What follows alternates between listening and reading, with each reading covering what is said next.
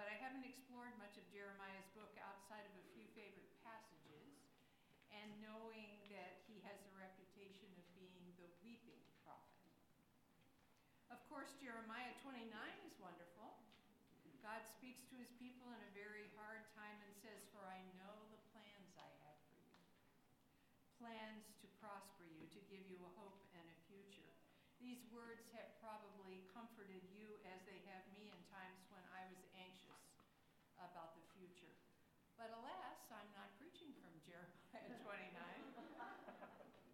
I'm preaching from chapters 42 and 43. I'm sure you have them all memorized, right?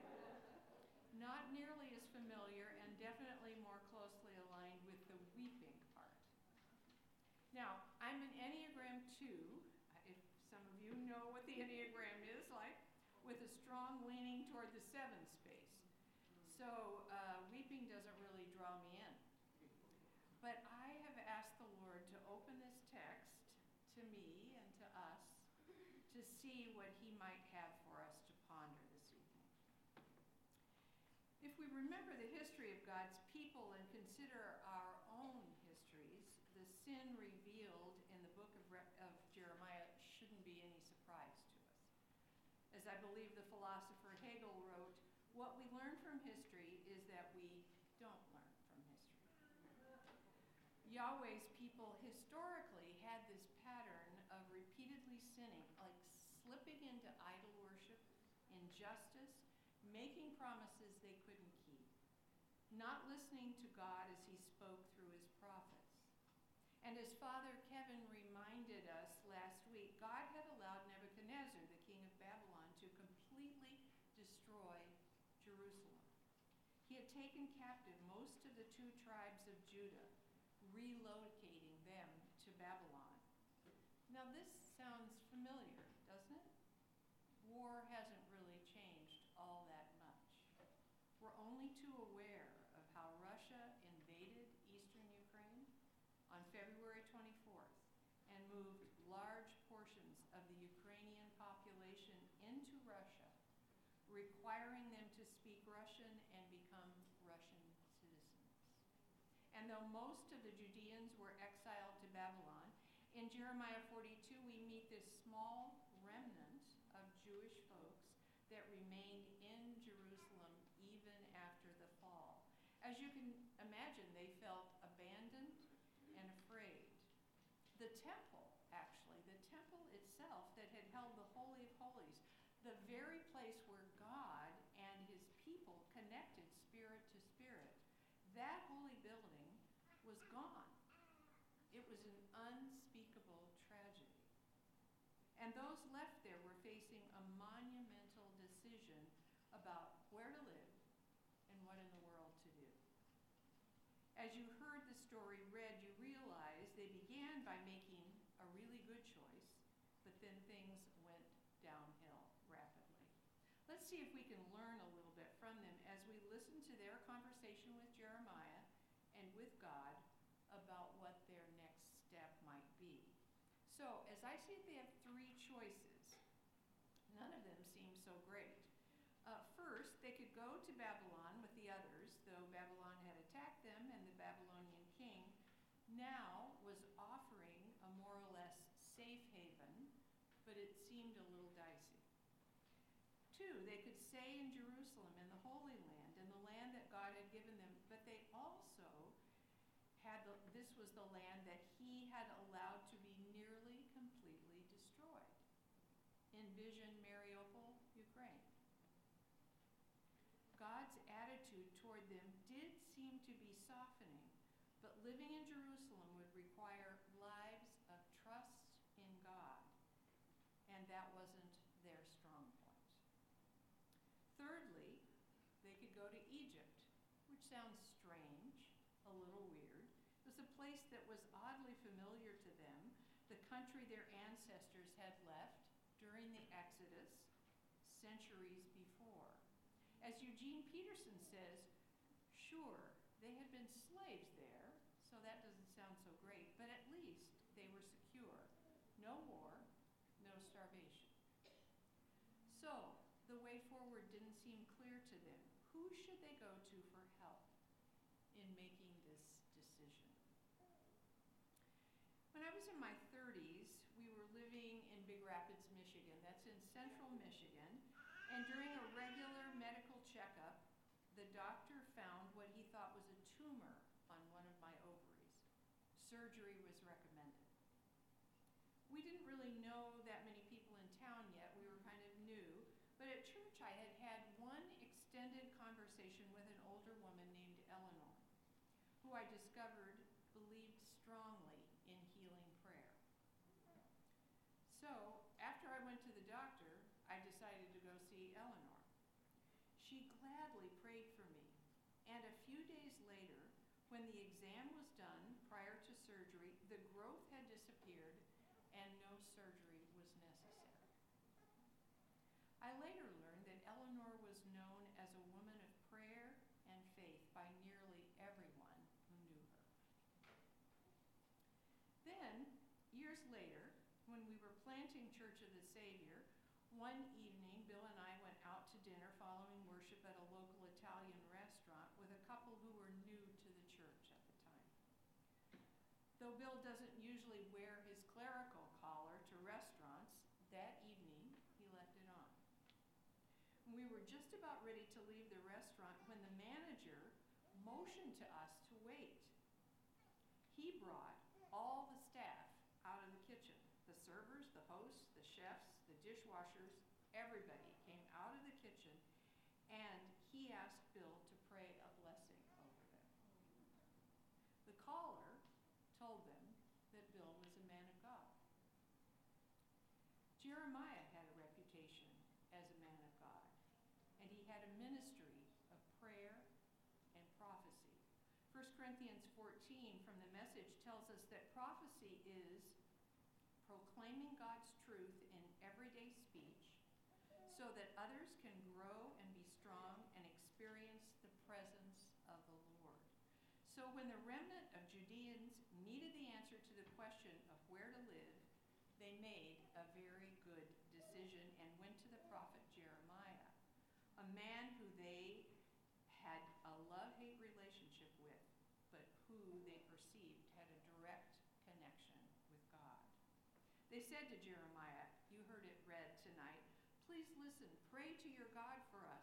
What's left of us, we're a mere remnant. Pray that your God will tell us the way we should go and what we should do. Notice they didn't refer to God as their God. This gives us a hint of the distance that they felt had, had occurred between them and God. But they knew they needed to find someone who would pray. In their deepest souls, whether they felt close to Yahweh or not, and even though it seems they had lost their identity as God's people, they knew they needed help. They knew they needed prayer. So, like Eleanor in Big Rapids, or Bill in the Italian restaurant, or in this case, Jeremiah, these people knew they needed prayer from a person of God. So, when they found one, they asked him to pray. I invite you to think about your own histories. When you're in a difficult spot or facing a significant question, what do you do? Do you go to somebody you know will pray? Do you contact the intercessory prayer team? Do you have the boldness to mention quietly the names of people you're praying for during prayers of people?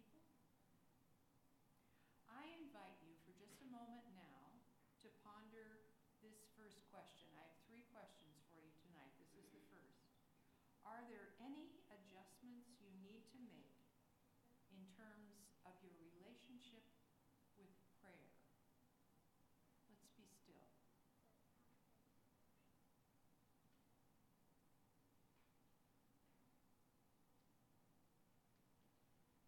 Are there any adjustments you need to make in relationship to your praying?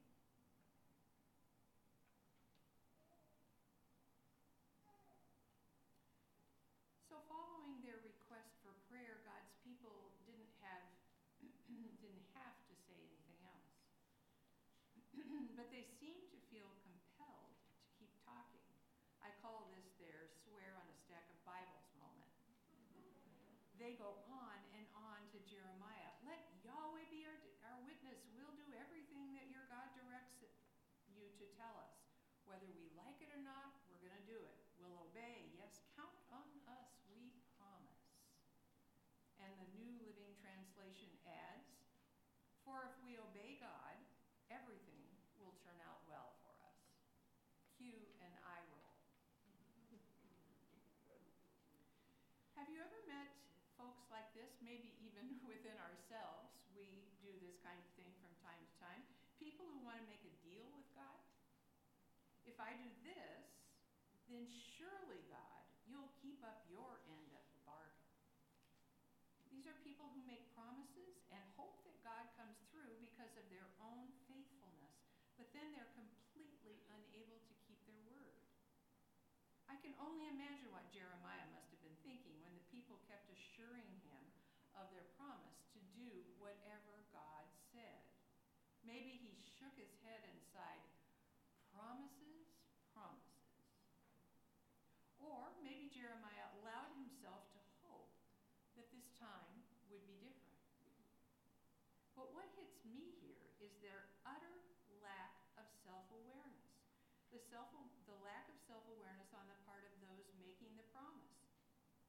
Now, a lot of you know that I volunteered at the jail for years, and I would from time to time get a question like this If I come to Bible study every week, if I attend AA and NA, if I promise to go to anger management and parenting classes and read my Bible and pray, those are all really good things. Don't you think, well, God will give me a break?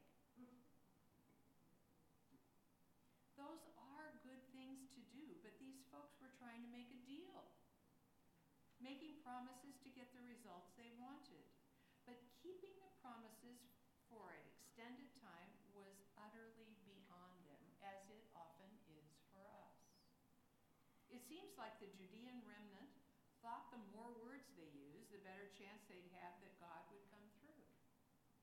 But they were making promises their own histories told them they couldn't or wouldn't keep.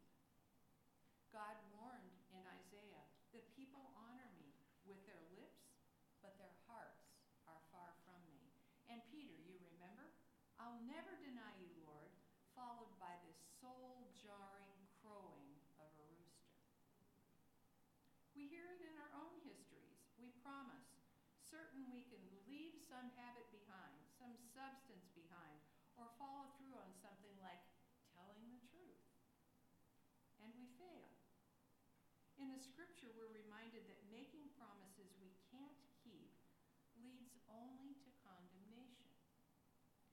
James 5:16 says this, "My brothers and sisters, do not swear not by heaven or by earth or by anything else. All you need to say is a simple yes or no.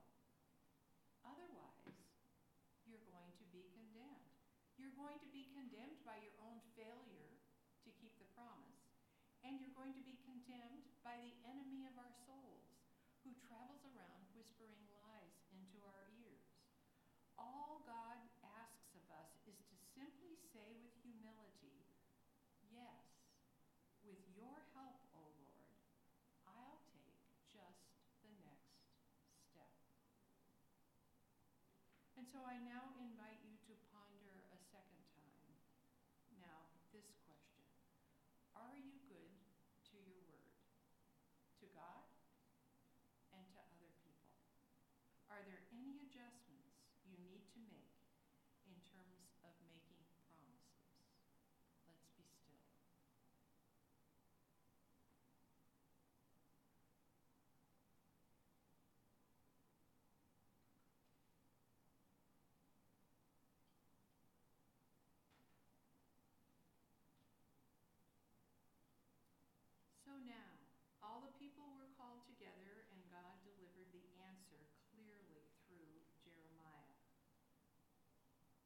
if you all are ready to stick it out, or sort of like stick with me, God was saying, in Jerusalem, then you don't have to fear the king of Babylon.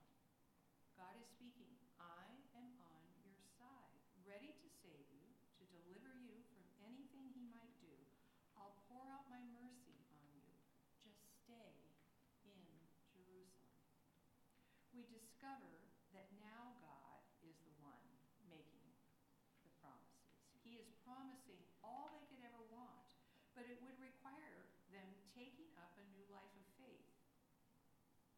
soon discover they had no interest in.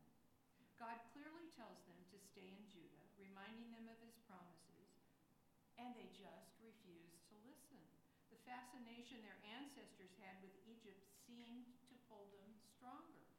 Living by faith in an unseen God who hid himself in a pillar of cloud in the promised land sounded too mystical, too flimsy, as Peterson writes. But to run to Egypt, where things were solid and fixed, you couldn't get more solid than the pyramids, right? They made up their minds. And, and Jeremiah speaks to them God has plainly told you, don't go. You're making a fatal mistake. Promises, promises. You make false promises you can't and won't keep. When God clearly speaks, you won't listen. Then the people absolutely lose it and shout at Jeremiah, the holy prophet of God. You liar, they yell at him. Our God never sent you with this message telling us not to go to Egypt and live there. It's not true at all. Truth and lies were getting all mixed up. They wouldn't listen to God's promise that they could stay in the land of Judah and be cared for by God. Egypt was calling. And so, our third and final thought to ponder this evening is do we listen? Really listen when God speaks? Or is our mind we're just waiting for God to bless our ideas? Are there any adjustments we need to make around listening to God? Let's be still.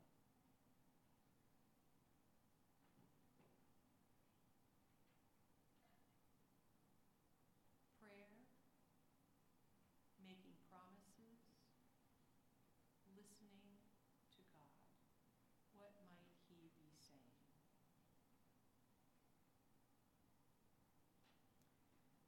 And then another really terrible thing happened. As the people head toward Egypt in total disobedience to God's message, they grabbed Jeremiah and Baruch, his scribe, his pictures on the front of the order of service. They were the only two truth tellers around, but they are drugged by the Israelites to Egypt, these two godly men. Peterson writes, they took Jeremiah with them. All his life, Jeremiah had preached a faith that was intensely personal. Egypt organized a religion that was completely impersonal. It is the supreme irony of Jeremiah's life that it ended in Egypt, the place that represented everything he abhorred. Can you get the sadness of this? How could God apparently abandon Jeremiah and allow him to be exiled from the promised land with a bunch of? Jeremiah, Jeremiah was taken to Egypt. But I think he didn't go quietly. In chapter 44, he continues to speak God's truth into the vacuum of deafness. He cries out to the people, Please don't do this. Why are you ruining your lives, leaving yourselves isolated and unconnected? But they absolutely would not listen. Eventually, it's thought that Jeremiah was stoned to death by these people. As I thought about the tragic end to Jeremiah's life, I have wondered if while in Egypt he may have drawn on some of his earlier writings to try to woo the people back to God. Like maybe Jeremiah 6:16. It happens to be my favorite Jeremiah verse. And many of you is what the Lord says. Stand at the crossroads and look. Ask for the ancient paths. Ask where the good way is, and you